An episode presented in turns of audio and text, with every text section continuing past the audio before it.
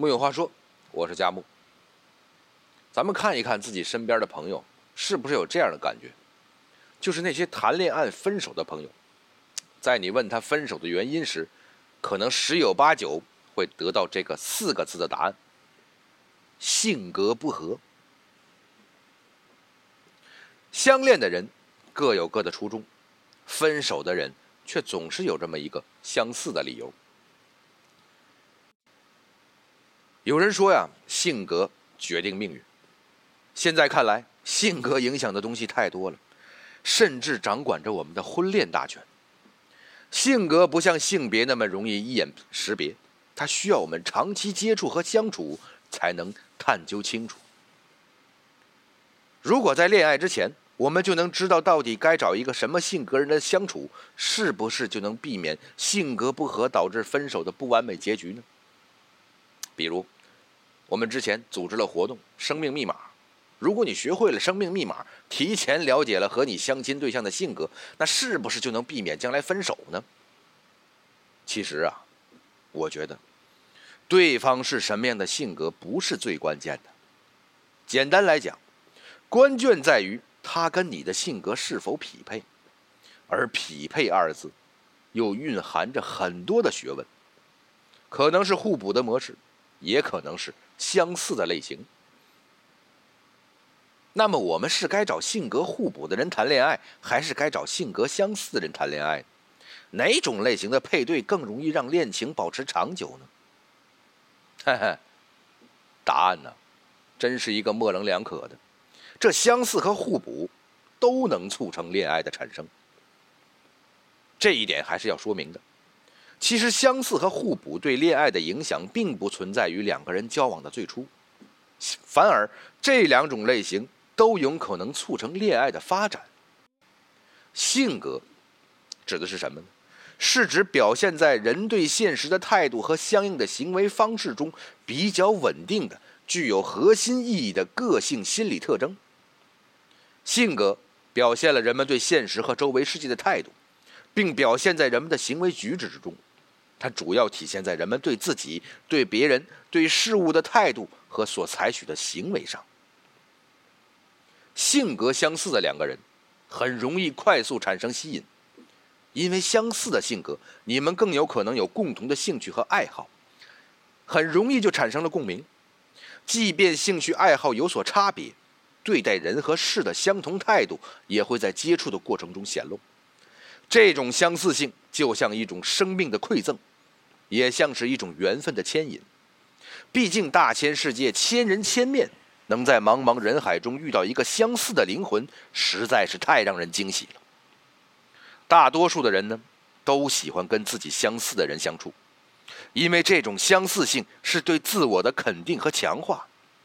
你爱冒险，追求刺激，恰好对方也是因此喜欢极限运动，你觉得对方很棒，其实潜意识里呢，你是觉得自己很棒。你看他说的多好！极限运动是对自己意志力的挑战，也是一种精神的鼓舞。这种想法，归根结底会让你更欣赏你自己。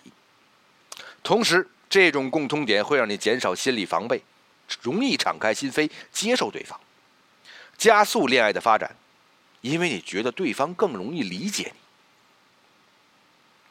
那么互补的类型呢？其实互补的类型也有滋生恋爱关系的妙处。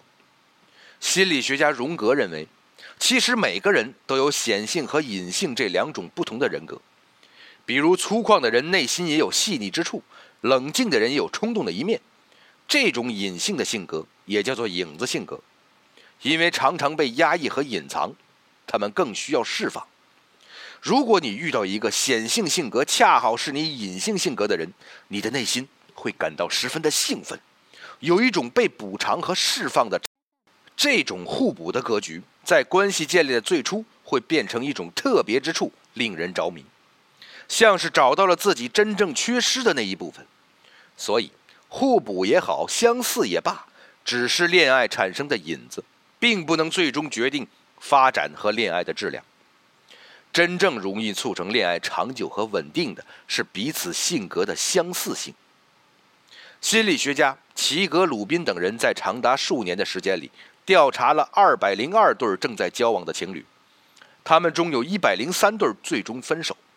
这些情侣跟其他终成眷属的情侣相比，在性别角色、跟熟人发生性关系的态度、浪漫主义以及宗教信仰方面存在着较大的差异。也就是说，价值观和性格的差异极有可能导致恋爱关系的破裂，而性格相似的情侣有可能维持稳定的婚恋关系。如果在社会地位、家庭背景等宏观层面的情况旗鼓相当，一个跟你相似的人可能是更好的选择。这种配对也叫做同型婚配。很多人会用“真爱至上”的道理去思考这个结果，他们往往认为还是因为不够深爱，所以无法包容对方与自己的不同，最终导致了分手。性格不合只是个导火索。那么，爱情到底是什么？它是婚恋关系的必要条件，却并不是充分条件。两个人可以深爱着彼此，但并不意味着恋爱关系能够长久，并且爱也从来不是一成不变的东西。它可以纵深发展，也可以浮于表面而最终消失殆尽。生活中的细节往往会消磨彼此的爱意，使两个人的爱情最终变得冷淡。当你说我爱你的时候，是一个瞬间的感觉；当你说我会永远爱你的时候，也是一个瞬间的承诺。我们当然希望一瞬间的感觉和承诺能自动复制到每一个瞬间，最后组成永恒。但遗憾的是，即便深爱彼此一生的两个人，也不是时时刻刻都在爱着。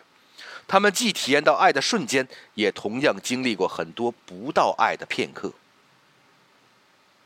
就像我们常说的，再恩爱的夫妻，一辈子也有几百次想要掐死对方的念头。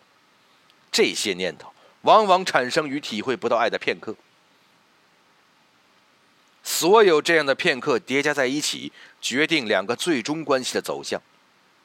爱的瞬间越多，越有可能产生正向的积累；不爱的片刻越多，越有可能摧毁和消磨掉爱的信任。所以，没有真正持续不断、连绵起伏的爱，只存在一瞬间、一瞬间的爱。美国有一个大学教授，心理学家芭芭拉·弗雷德里克森，他把爱定义为一个发生了积极共鸣的微小瞬间。那什么样的两个人？更有可能发生这种积极共鸣，进而创造无数爱的瞬间呢？具备相似性格的伴侣，在这方面具有天然的优势。假如你是一个容易悲观的人，你的伴侣是一个乐观的人。如果你刚刚跳槽到了一家新公司，你可能最想表达的是你的忧虑：不能胜任新的工作怎么办？同事不好相处怎么办？可在你的伴侣眼里，他更有可能只注意到新公司的发展前景好，你的待遇有了大幅提升，这是一次新的挑战等等。所以你很可能很难在对方的表现和回应里找到你需要的理解和安慰，而对方也不太容易理解你对未来的踌躇和担心。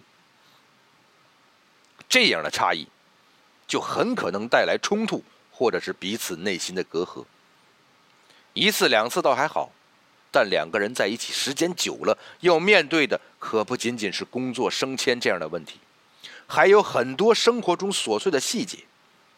每一次隔阂的产生，都会让你们之间性格差异凸显一次。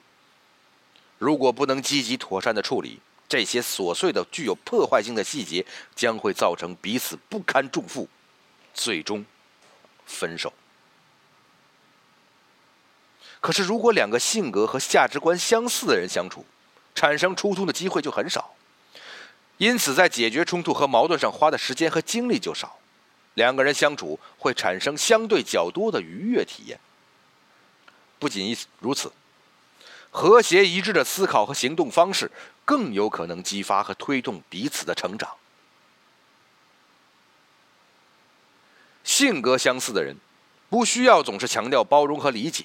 因为理解这件事儿，在他们相处的过程中是自然而然发生的。因为相似，让我们跟理解自己一样，毫不费力就明白对方所思所想。其实啊，相恋的人更容易白头偕老的真正意义奥义在于，他们能够深刻的理解和体谅对方，满足彼此的需求。这也是互补型恋人突破差异、创造一致的关键。即使你们之间存在着不同，甚至是近乎相反的性格特点。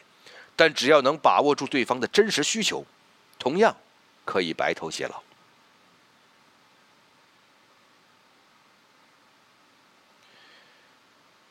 如果呀，对方需要一颗糖，那么，请不要给他一个果子；如果对方需要一首歌，就不要只是起舞。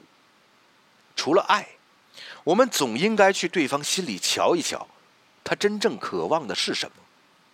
这才是能让性格不合真正消弭的关键所在。木有话说，我是佳木，咱们明天呢接着聊。